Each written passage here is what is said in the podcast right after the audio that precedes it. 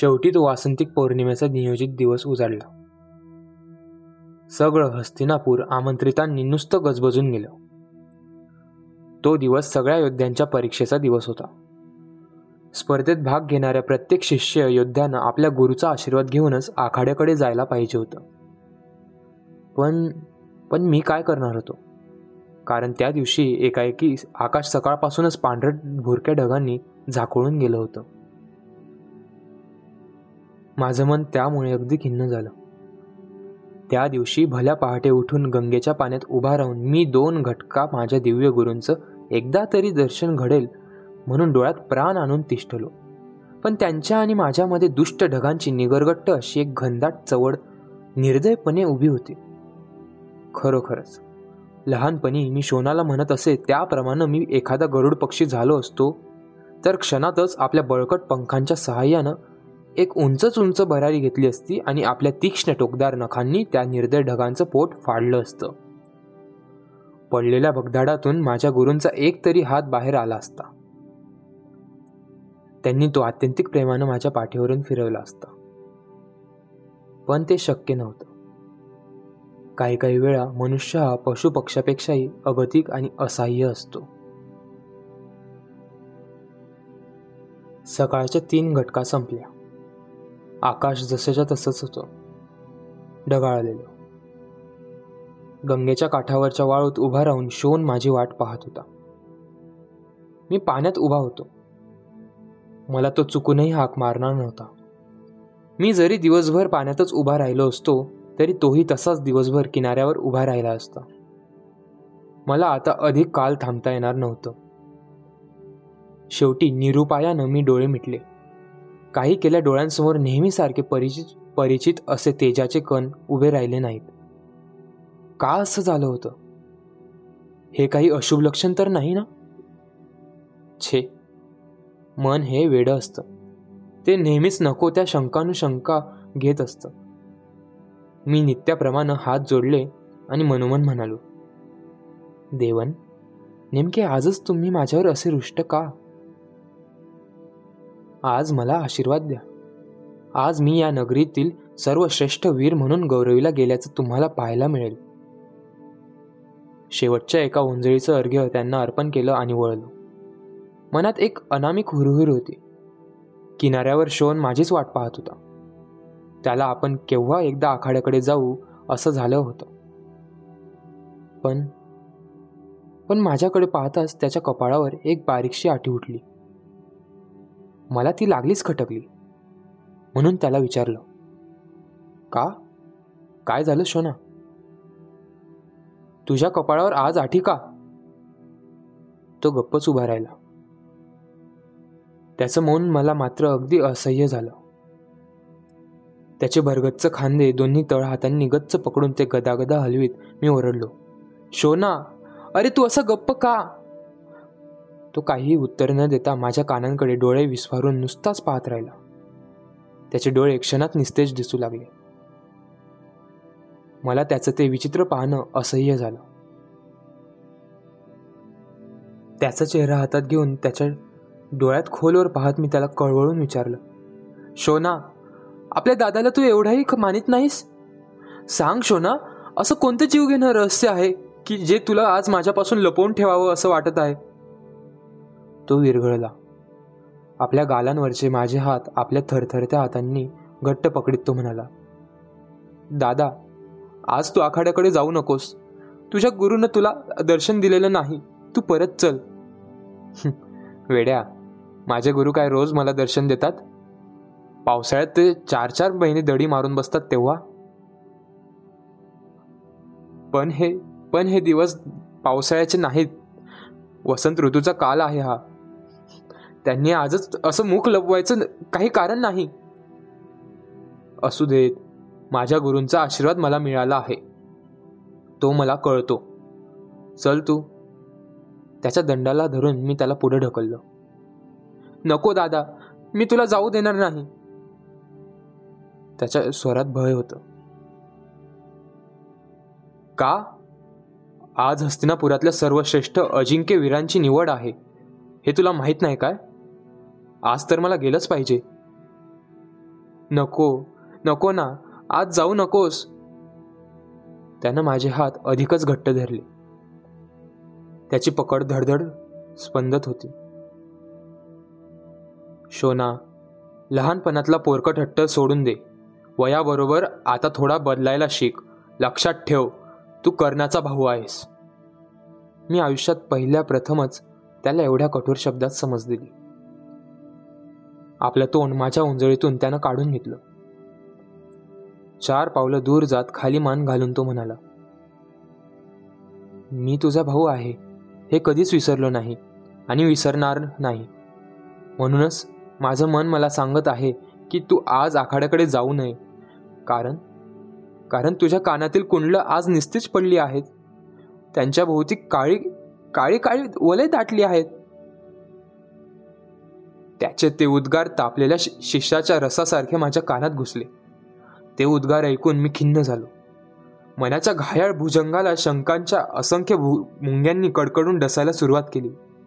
का काळी पडली आहेत माझी कुंडला आज का ढगाळलं आहे आज आकाश? कोणत्या महान विनाशाची ही निशाणी आहे? कोणत्या विषवृक्षाचं बीज आज लावलं जाणार आहे? या करण्याचं काय होणार आहे? कशाला मिळाली आहेत ही कुंडलं? काय उपयोग आहे यांचा? कशाला मिरवतो मी ही? असंख्य प्रश्नांचे काजवे डोळ्यांपुढे चमकू लागले. शेवटी आतून एक आवाज आला. त्यानं मला धीर दिला. मी ठरवून टाकलं की शोन म्हणतो ते ठीक आहे. पण नुसतं आखाड्याकडे जायला काय हरकत आहे? मी त्याला खिन्नपणे म्हणालो. ठीक आहे शोना. मी आखाड्यात उतरणार नाही. पण एका चटीवर. मी आखाड्याबाहेर महाद्वारात उभा राहीन. माझ्या गुरुनं मला दर्शन दिलं तरच मी आखाड्यात उतरेल. शोनानं आनंदानं मान डोलावून मला संमती दिली. वाळू तोडवीत आम्ही चालू लागलो. राजनगरीतील सगळे मार्ग सुने सुने होते. लहान मुलांपासून वृद्धांपर्यंत झाडून सगळे आखाड्याकडे गेले होते. त्यावेळी बाहेरचा एखादा वाटसरू आला असता तर त्याला हे नगर पाहून ही कौरवांची राजनगरी हस्तिनापूर आहे हे सांगूनही पटलं नसतं. कारण नगरात एकही माणूस शिल्लक नव्हता. ढगाळलेल्या आकाशामुळं हस्तिनापूर बळी देण्यापूर्वी खुराड्यात कोंडलेल्या कोंबड्यासारखं दिसत होतं. आम्ही आखाड्याजवळ आलो. नगरजनांच्या टाळ्या आणि आरोळ्या आता अधिक स्पष्ट ऐकू येऊ लागल्या. त्या ऐकताच माझ्या अंगातील रक्त आपोआप सर सर तापू लागलं. पण त्याचा काही उपयोग नव्हता. शोनाला सांगितलं होतं त्याप्रमाणे आखाड्या बाहेरच उभं राहणं मला भाग होतं. आम्ही आखाड्याच्या प्रवेशद्वारापाशी आलो. स्पर्धेला केव्हाच सुरुवात झाली होती? आत कोणीतरी प्रतिस्पर्ध्यावर प्रेक्षणीय हल्ला चढविला असावा. एकसारख्या टाळ्या वाजत होत्या. माझ्या पराक्रमोत्सुक मनाची अवस्था पिंजऱ्यात कोंडलेल्या वाघासारखी झाली. देहाच्या पिंजऱ्याला फोडण्यासाठी ते चोह बाजूंनी धडका मारू लागलं. गाई गाईला बघितलेल्या पण गळ्यात कंठबंद असलेल्या वासरासारखं ते तडफडू लागलं. मोठ्या कष्टानं स्वतःला आवरीत मी शोनाला म्हणालो तू जात मी इथंच थांबतो. तो तसाच थांबला. त्याची कल्पना होती की त्याच्या मागोमाग मी लागलीच आत येणारच. त्याच्या खांद्यावर हात ठेवून मी त्याला सांगितलं शोना विश्वास ठेव मी आत येणार नाही. हा करण्याचा शब्द आहे. जा. तो माझ्या कानांकडे पाहत निघून गेला. माझ्या मनाच्या मोहळातून विचाराच्या असंख्य लाल मधमाशा इकडे तिकडे नाचू लागल्या. या कुंडलांमुळेच जर माझी ही अवस्था असेल तर मी कापून धुळीत फेकून द्यावीत आणि तुटलेल्या कानांनीच आत जावं. पण तेही शक्य नव्हतं. कारण कान कापण्याचा कितीही प्रयत्न केला असता तरी ते कापले जाणार नव्हते. कशाला मिळाली मला ही कवच कुंडल? काय उपयोग आहे यांचा? कशाला मिरवतो मी ही? माझ्या मस्तकाच्या वारुळात विचारांचे असंख्य साप सुळसुळत इकडे तिकडे फिरू लागले. आखाड्यातलं तर मला काहीच दिसत नव्हतं. केवळ प्रवेशद्वारापाशी उभ्या राहिलेल्या प्रेक्षकांचे काही अस्पष्ट संवाद ऐकू येत होते. तेही त्रोटक. इतक्यात एक प्रचंड गदारोळ उठला. त्यानं मन उतू जाणाऱ्या दुधासारखं भरून आलं. कानात जीव आणून मी ऐकू लागलो.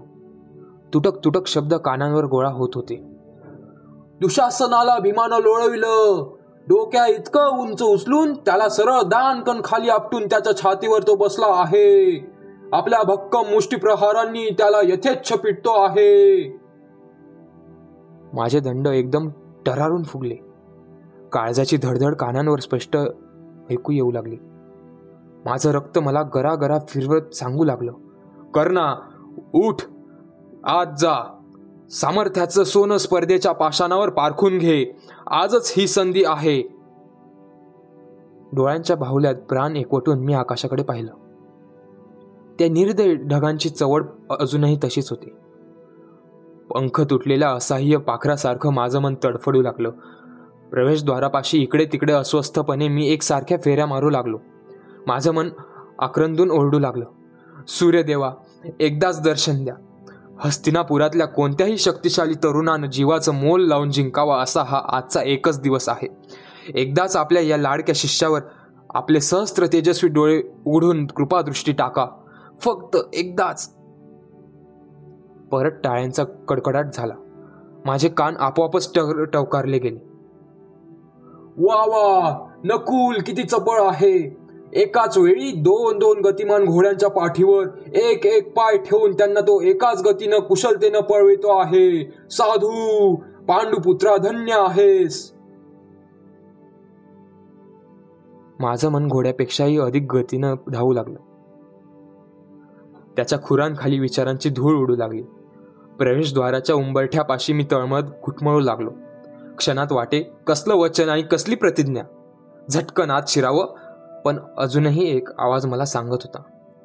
कर्णा वचन हे केव्हाही पाळण्यासाठीच असतं. ज्याला दिला शब्द पाळता येत नाही तो माणूस नव्हे तो पशु. मी उंबरठ्यावरून पुन्हा माग आलो. परत टाळ्यांचा आणि आरोळ्यांचा आवाज आला. पाठो पाठ तुटक संवाद ऐकू येऊ लागले. भले भले भीमा गदा युद्धातल्या अजिंक्य दुर्योधनाला सुद्धा किती सहज तू आज जिंकलस. किती भक्कम आहेत तुझे प्रहार. नेत्रांचं प्राण फिटलं. वायुपुत्रा धन्य धन्य. माझं मन गदावीरासारखं म्हणलं घेऊ लागलं. अंगावरचं उत्तरीय अगतिकतेनं मी मनगटाला कर्कचून आवळलं. शरीरातला कणन कण तापून उकळू लागला होता. आकाशाकडे बघितलं. ढगांची हालचाल होऊ लागली. पण नुसतीच हालचाल. क्षणभर वाटलं. तेथून शक्य असेल तेवढ्या वेगात गंगेच्या दिशेने धावत सुटावं आणि तिच्यात घालून घेऊन तापलेल्या शरीराची धाव थंडगार करावी. त्या विचारानं मनगटावरचं उत्तरीय सोडलं आणि ते खांद्यावर टाकून गंगेच्या दिशेनं मी चालूही लागलो. दादा थांब! मागून शोनानं हाक मारली. मी मागं वळून पाहिलं. प्रवेशद्वाराच्या उंबरठ्यात उभा राहून हात उंचावून तो मला थांब म्हणून सांगत होता. परत वळलो. आकाशाकडे पुन्हा पुन्हा पाहून मानेचे मनके शिंगले होते. आता तर एकसारख्या टाळ्यांचा अविरत वर्षा होत होता. नुसत्या टाळ्या घोड दौडी सारख्या मुसळधार पावसाच्या सरींसारख्या. दादा आता अर्जुन आखाड्यात उतरला आहे. अर्जुन अर्जुन अर्जुन का मानतात त्याला एवढं? काय करणार आहे तो पराक्रम? माझ्या कानात चोहो बाजूंनी शब्दांचे बाण घुसू लागले. आतला आखाडा क्षणाक्षणाला रटरट होता. घोषणांच्या शब्द पुष्पांचा सडा पडत होता. तो बघा अर्जुन घोड्याच्या पाठीवरून हत्तीवर हत्तीवरून परत घोड्याच्या पाठीवर असे धावते पराक्रम करतो आहे.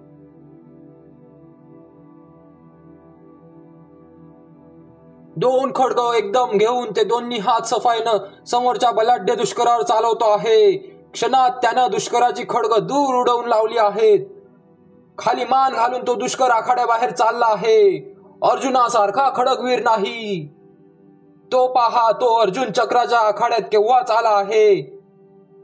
ते भव्य चक्र एखाद्या थाळीसारखं तो सहज फिरवतो.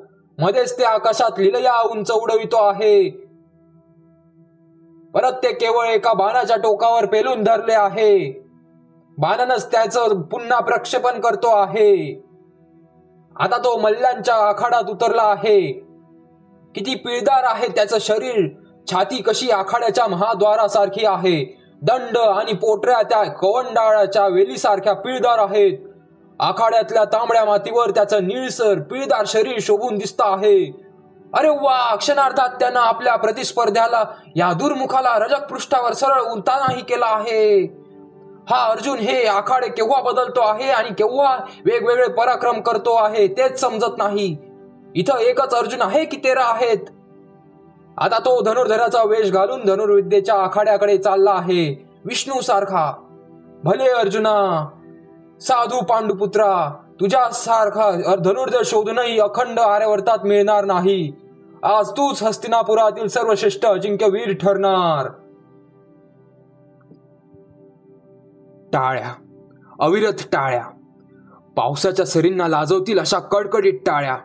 आरोळ्या हल्लकल्लोळ गदारोळ. अर्जुन अर्जुन. उकळलेलं रक्त धनुर्धर कोंडलेलं ढग. काळी पडलेली निस्तेज कुंडलं सर्वश्रेष्ठ अजिंक्यवीर नीलकमलांची गौरवमाला मिरवणूक राजमाता. शोना हे असं काय होत आहे मला? जाऊ दे मला गंगेकडे नाहीतर मी जळून खाक होईन. कुंडलांचे बोळे कानात कोंबून त्यावर असह्यपणे तळहात दाबून मान वर करीत मी केवढ्या तरी मोठ्यानं ओरडलो. माझ्या शरीरातील कण अनकण कडकडीत तापला. असह्यपणे मी शोनाच्या खांद्यावर संतप्त मस्तक ठेवून टेकलं.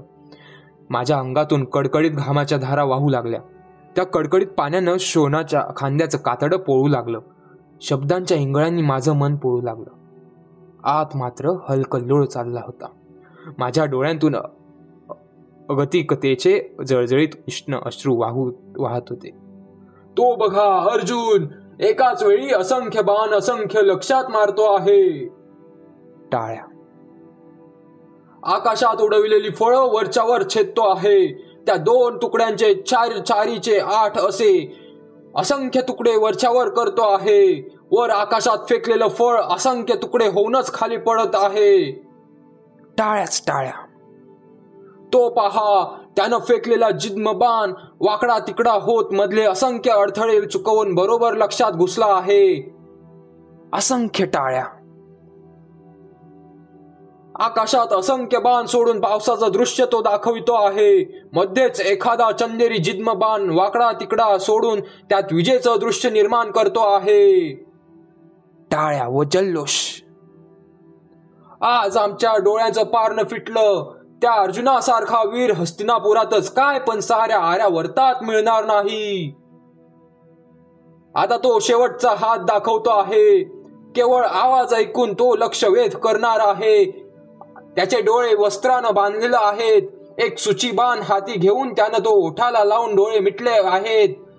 आपल्या गुरुचं तो स्मरण करतो आहे. त्याच्या गुरुसारखा त्या द्रोणांसारखा गुरु त्रिभुवनात मिळणार नाही.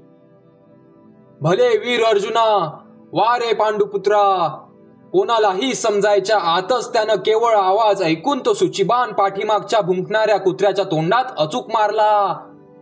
त्याचं तोंड त्यानं बंद केलं. शाब्बास सर्वश्रेष्ठ धनुर्वीरा. ते बघा गुरुद्रोण त्या कुत्र्याला सोडवून घेऊन सर्वांना तो बाण दाखवित आहेत. कुणीतरी त्याच्या हातात नीलकमलांची ती मानाची माला दिली आहे. नीलकमलांची माला. अजिंक्य धनुर्धर.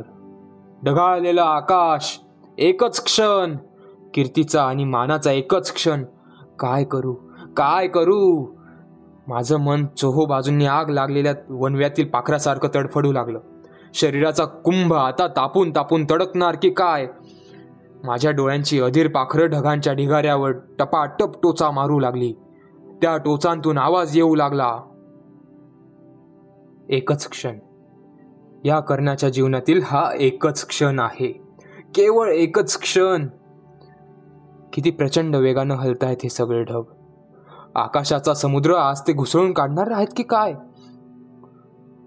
शोनाचे खांदे गदागद हलवीत मी आनंदानं ओरडलो. शोना तो बघ आकाशाचा सम्राट.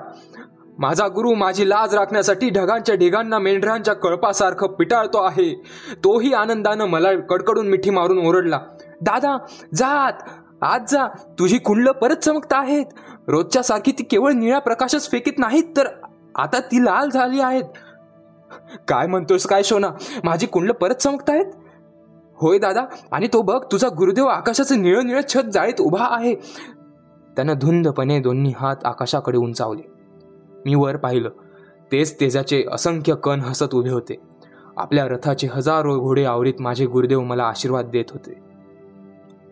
सकाळपासून खुराड्यात कोंडलेल्या कोंबड्यासारखा दिसणारा हस्तिनापूरचा आसमंत बांग देणाऱ्या कोंबड्यासारखा ऐटदार दिसू लागला. झाडांची पानं थरारली. गंगेचं दूरवरचं पात्र झळाळू लागलं होतं. सगळे पक्षी आनंदानं एकदम ओरडू लागले. दूरवर अजूनही एक ढग रेंगाळत होता. त्याच्या सावलीत कुरू राजांचा तो वैभव संपन्न प्राचीन पांढरा राजवाडा मात्र रुग्णासारखा फिका दिसत होता. आत आरडा ओरड सुरू झाला. गगनाला भेदेल असा कितीतरी मोठा. तो बघा सूर्य सुद्धा अर्जुनाचं स्वागत करण्यासाठी ढगांचा आंतरपाठ बाजूला सारून उपस्थित झाला आहे. धन्य आहे अर्जुनाची. ते बघा गुरुद्रोण त्या भव्य चौथऱ्याच्या पायदंड्या चढता आहेत. सूर्याला साक्षी ठेवून आता ते ती नीलकमलांची माला अर्जुनाच्या गळ्यात घालणार आहेत. राजकुमार अर्जुनाचा विजय असो. प्रचंड आवाजानं आसमंतातील कणन कण थरारला. खांद्यावरचं उत्तर्य काढून मी शोनाच्या अंगावर फेकलं. त्यावेळी मी कोण होतो हे माझं मलाच सांगता आलं नसतं. शोनाचा भाऊ? अश्वत्थाम्याचा मित्र? की सार्थ्याचा पुत्र?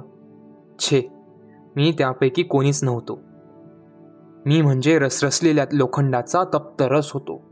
मी म्हणजे कडाडणाऱ्या विजेचा लोळ होतो. मी म्हणजे सहस्त्र अश्वांचं बल असलेला प्रतिसूर्य होतो. त्या प्रवेशद्वारात लाचार भिकाऱ्यासारखं उभा राहण्यासाठी माझा जन्म नव्हता. समोर येईल त्याला जाळून काढण्यासाठी माझ्या शरीरातील कणाकणांची मशाल पेटली होती. कधी न ऐकू येणारा एक महासामर्थ्यशाली आवाज मला सांगू लागला चल कर्ण झटक्यात आत चल हा निर्वाणीचा क्षण आहे.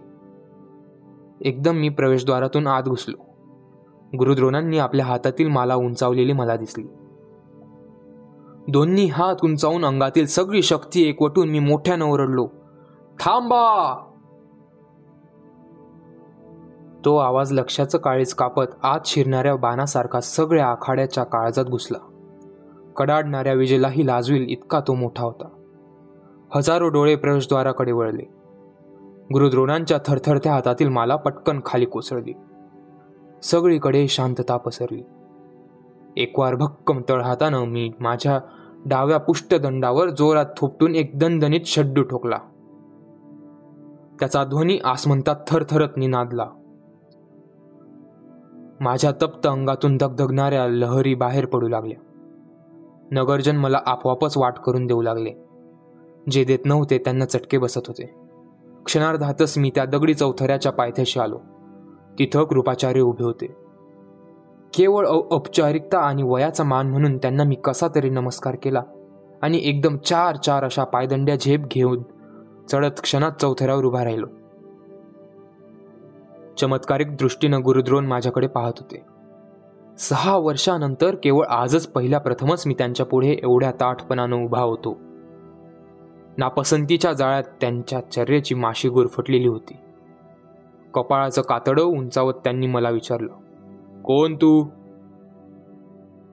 एक वेळ आकाशात पाहून त्यांच्या वयाचा मान राखण्यासाठी वाकून त्यांना नमस्कार करून ताठ मानेनं मी म्हणालो कर्ण. दोन्ही हात उंचावून नगरजनांना उद्देशून गोल फिरून मोठ्यानं ओरडून सांगितलं सामर्थ्याची पूजा करणाऱ्या या हस्तिनापुरातल्या न्यायप्रिय नगरवासियांनो मी कर्ण. हा राजकुमार अर्जुनानं आता इथं केलेले सर्व सर्व पराक्रम करण्यास तयार आहे. तुम्ही मला संधी द्याल का? आखाड्यातले सगळे नगरजन एकदम उठून उभे राहिले. सगळेजण हात उंचावीत उत्तरीय उडवीत आरोळा मारू लागले. त्याला संधी द्या त्याला संधी द्या. राजकुमार अर्जुन निर्विवाद अजिंक्य ठरू द्या. आरोळ्या ऐकून महाराज धृतराष्ट्र उभे राहिले.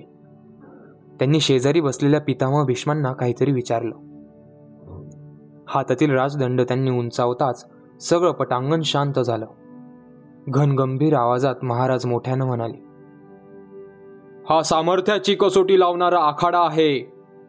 इथं हस्तिनापुरातील कुठलाही वीर आपलं सामर्थ्य प्रकट करू शकतो.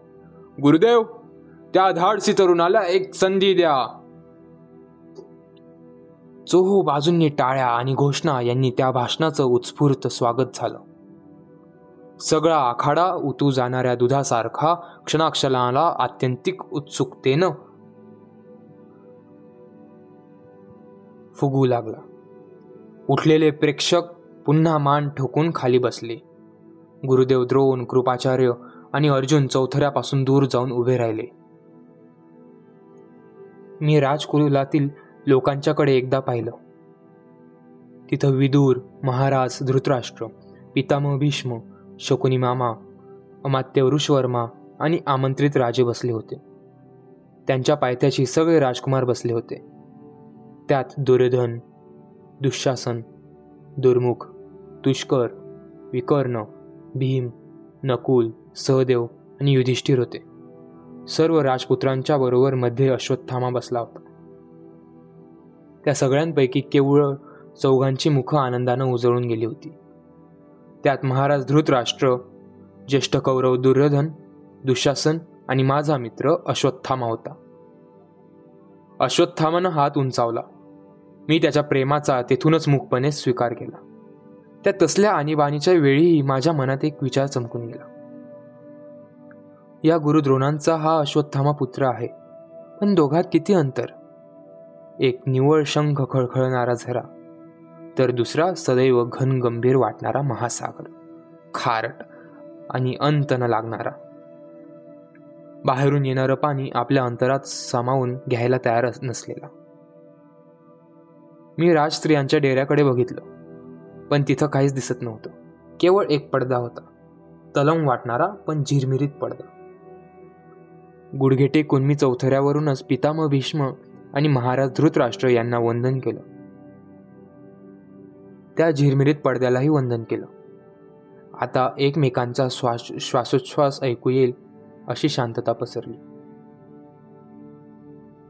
ज्या क्षणासाठी हा कर्ण सहा वर्ष तळमळत होता ज्या क्षणासाठी त्यानं रात्रीचा दिवस केला होता त्या क्षणाची वाट पाहताना त्याचे धीराचे सर्व बांध फुटले होते. तो हा क्षण होता उपेक्षेच्या मुशीत सहा वर्ष तापून निघालेला क्षण. अनुल्लेखाच्या वनव्यात गेलं अर्ध तप होरपळून निघालेला हा क्षण. भेदाभेदाच्या द्वंद्वात आजवर पायदळी तुडविलेला गेलेला हा क्षण. कर्तृत्वाला घुसमटवून ठेवणारा हा क्षण. आजपर्यंत पौरुषाचा निघृण अधिक्षेप करणारा हा क्षण. आज एकतर हा कर्ण ती नीलकमलांची माला गळ्यात घालून विजय वीर म्हणून परतेल नाहीतर पराभूत झालेला कर्णाचं प्रेत तुडवून मगच नगरजन परत जातील. अन्य काही घडणार नाही. या स्पर्धेचा शेवट हाच असेल. निखळ विजय किंवा मरण. माझ्या गुरुनं अर्ध्या तपाच्या ज्ञान साधनेत मला एकच शिकवलं होतं. विजय किंवा मरण. आशीर्वाद घेण्यासाठी हात जोडून मी आकाशात पाहिलं. डोळे उघडे ठेवून ते तेज मी घटाघटा पिऊ लागलो. एक अत्यंत तेजस्वी प्रकाश झोत माझ्या सर्वांगात संचारला. आता कर्ण कर्ण नव्हता. तो लोखंडाचा तप्त नव्हता. विजेचा लोळ नव्हता. तो शो शोनाचा भाऊ नव्हता. अश्वत्थाम्याचा मित्रही नव्हता. कुणाचा पुत्र नव्हता या स्पर्धेत भाग घेणारा तो एक हस्तिनापुरातील वीरही नव्हता अर्जुन आणि गुरुद्रोण यांना आपला पराक्रम दाखविण्याची संधी पाहणारा एक अतृप्त शिष्यही नव्हता तो कुठं आहे तेच त्याला माहीत नव्हतं. माहीत व्हावं असं त्याला वाटत नव्हतं कारण आता तो सूर्यदेवांचा एक प्रकाशमान किरण होता. गतिमान आणि तप्त असा किरण धरतीला चिरणारा किरण आता त्याला समोरचे हजारो जण दिसत होते. आता त्याला कानातील धडधड ऐकू येत होती. आता त्याला टाळ्यांचा पाऊस ऐकू येत नव्हता. आपलं शरीर उकळलेलं आहे म्हणून तो अस्वस्थ होत नव्हता. कारण तो म्हणजे केवळ प्रकाशाचा किरण होता. असीम अमित आणि अनंत प्रकाशाशी जोडलेला किरण. स्वतःचं स्वतंत्र अस्तित्व नसलेला किरण. त्रिभुवनात स्वैर संचार करणारा किरण. जगाचे डोळे दिपविणारा किरण. अंधाराचं पोट चिरणारा किरण. नुसता किरण. प्रकाशाचा किरण. चौथऱ्यावरून उडी मारून मी झटकन खाली उतरलो. माझ्या शरीराला एक साधी झिनझिनी सुद्धा आली नव्हती. क्षणात अश्वारोहणाच्या पटांगणात आलो. सात पांढरे घोडे एकत्र बांधले होते. त्यातला मधल्या एका घोड्याच्या पाठीवर उभा राहिलो. त्या घोड्यावरून सगळे घोडे पिटाळू लागलो. माझ्या संकेतावर थांबलेले ते सातही घोडे पुढेच खूर उंचावून मोठ्यानं किंकाळू लागले. वेगाचं बंधन त्यांना उरलं नव्हे. माझ्या हातातील दोरीवर नाचणारी ती सात खेळणी होती. त्या धावत्या घोड्यांवरून सहज हत्तीवर चढलो. दोन्ही सोळ्यांवर दोन पाय देऊन उभा राहिलो. त्या प्रचंड प्राण्याला अंकुश नसताना हवा तसा खेळू लागलो. नंतर चक्राच्या आखाड्यात आलो. ते भव्य चक्र हातात घेऊन न सहज थाळीसारखं गरगर फिरविलं. मध्येच ते आकाशात उंच उडवलं. खाली येणारं ते चक्र हाताच्या करंगळीवर तोलून धरलं. ते चक्र पायांखाली घेतलं. पायांच्या नुसत्या अंगठ्यांनी गोल फिरवलं आणि दूर फेकून दिलं. तिथून खडगाच्या आखाड्यात आलो. माझ्या पूर्वीचं दोन योद्धे तिथं हातात दोन दोन खडक घेऊन उभे होते. माझ्या हातात एकच खडक कसं तरी लागलं. त्यानंच खनाखनी सुरू झाली. माझ्या एका एका भक्कम प्रहाराबरोबर त्यांच्या हातातील खडक दूर उडून पडली. हात खांद्यातून उखडल्याप्रमाणे ते खांदे चोळत आखाड्याबाहेर निघून गेले. नंतर भाल्याच्या आखाड्यात आलो. पाच वेगवेगळे भाले एकाच हातात घेऊन दूरून धावत येऊन समोरच्या पाच लक्षात ते मी एकाच वेळी अचूकपणे मारले. परत धावत येऊन पाच भाले पूर्वीच्या घुसलेल्या भाल्यांच्या लाकडी शेपटात मारले. भाल्यांची फेक आणि भाल्यांची चवड तयार होऊ लागली. राज स्त्रियांच्या डेऱ्यासमोर असलेल्या मल्लांच्या आखाड्यात आलो. त्या आखाड्यात तीन प्रतिस्पर्धी उभे होते. पण ते तिघेही मला मातीच्या ढिगासारखे वाटले. अंगावरचं पांघरलेलं तांबडे वस्त्र मी दूर फेकताच त्यातल्या दोन ढिगांनी माझं पिकलेल्या लिंबासारखं पिवळं धमक शरीर बघून न खेळताच हात वर करून आपला पराभव मान्य केला. एकानं मात्र सरळ मला द्वंद्वासाठी आव्हान दिलं. द्वंद्व. विजय किंवा मरण. तो माझ्या अंगावर दात ओठ खाऊन धावून आला. पण क्षणात माझा भाऊ कंटक डाव माझ्या गळ्याभोवती पडला. हात पाय झाडत तो तडफडून महाराजांकडे जीवनदान मागू लागला. राज स्त्रियांच्या डेऱ्याचा पडदा उगाच क्षणभर थरथरला. महाराजांनी राजदंड उचलला. त्याला जीवनदान मिळालं. शेवटी धनुर्धराचा वेश चढवून मी त्या मधल्या चौथऱ्याकडे चालू लागलो. माझ्या अंगावर पिवळं वस्त्र होतं. खांद्यावर निळं उत्तरी होतं. धीमी पावलं टाकीत मी चौथऱ्याच्या पायदंड्या चढू लागलो. साळिंद्राच्या शरीरातून शेकडो टोकदार नलिका एकाच वेळी बाहेर सुटतात तसे अनेक बाण माझ्या धनुष्यातून वेगानं सुटू लागले. वारुळात नाक घुसतात तसे ते लक्षात घुसू लागले. एक जिद्म बाण मी सोडला. मधले असंख्य अडथळे चुकवून तो वाकडा तिकडा होत समोरच्या लक्षात अचूक घुसला. आकाशात फेकलेल्या पळांचे माझ्या बाणांनी असंख्य तुकडे होऊ लागले. इतके बारीक तुकडे की वर जाताना फळ दिसे पण खाली मात्र बारीक चूर्ण पडू लागलं. आता शेवटचा हात मला करावायचा होता. आवाजाचा लक्षभेद. केवळ आवाज ऐकून लक्ष टिपायचं. हा महत्त्वाचा लक्षभेद होता. सगळं वातावरण शांत होतं. लक्षभेदापूर्वी माझे डोळे वस्त्रानं बांधले गेले. एक सूची बाण हातात घेऊन मी तो ओठाला लावला. मला आता गुरूंचं स्मरण करावं असं सुद्धा वाटलं नाही. कारण मी कोण होतो ते माझं मलाच माहीत नव्हतं. प्रकाशाच्या किरणाला गुरु कोण आणि आशीर्वाद कसला? ते कुत्र माझ्या मा मागं बांधण्यात आलं. ते भुंकावं म्हणून एक सेवक त्याला तीक्ष्ण भाल्याच्या पात्यानं दुरून टोचणार होता. पण टोचणारा कुत्र भाला यांपैकी काहीच विचारात घ्यायचं नाही.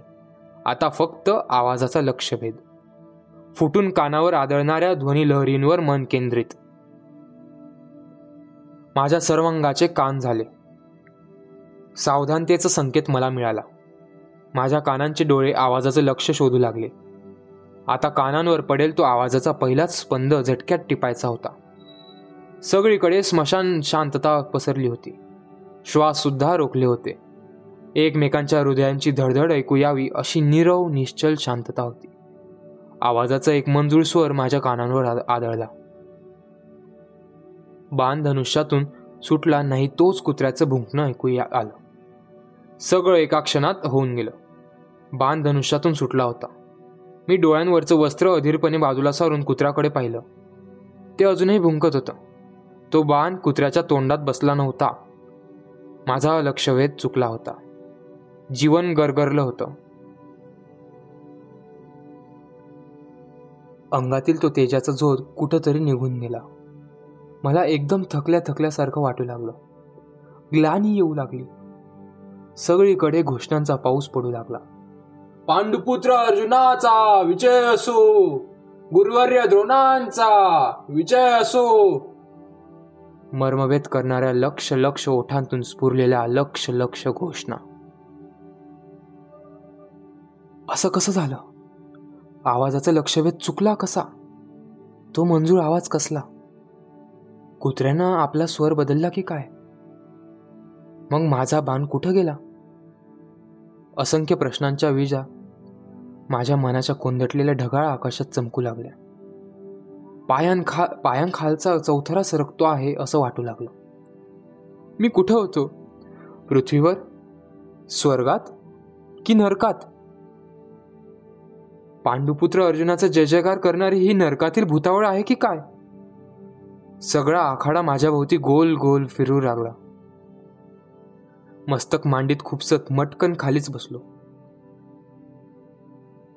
माझ्या पायात ती नीलकमलांची माला होती. मानाची माला. तिचे हजारो तुकडे करून ते स्वैर फेकून द्यावेत म्हणून ती मी उचलली. इतक्यात गुरुद्रोण आणि अर्जुन चौथऱ्यावर आले. कसा तरी उठून उभा राहिलो. माझ्या हातातील माला गुरुद्रोणांनी आपल्या हातात घेतली. अर्जुनाचं अभिनंदन करण्यासाठी. भीम युधिष्ठिर सगळे चौथऱ्याकडे ओरडत धावले.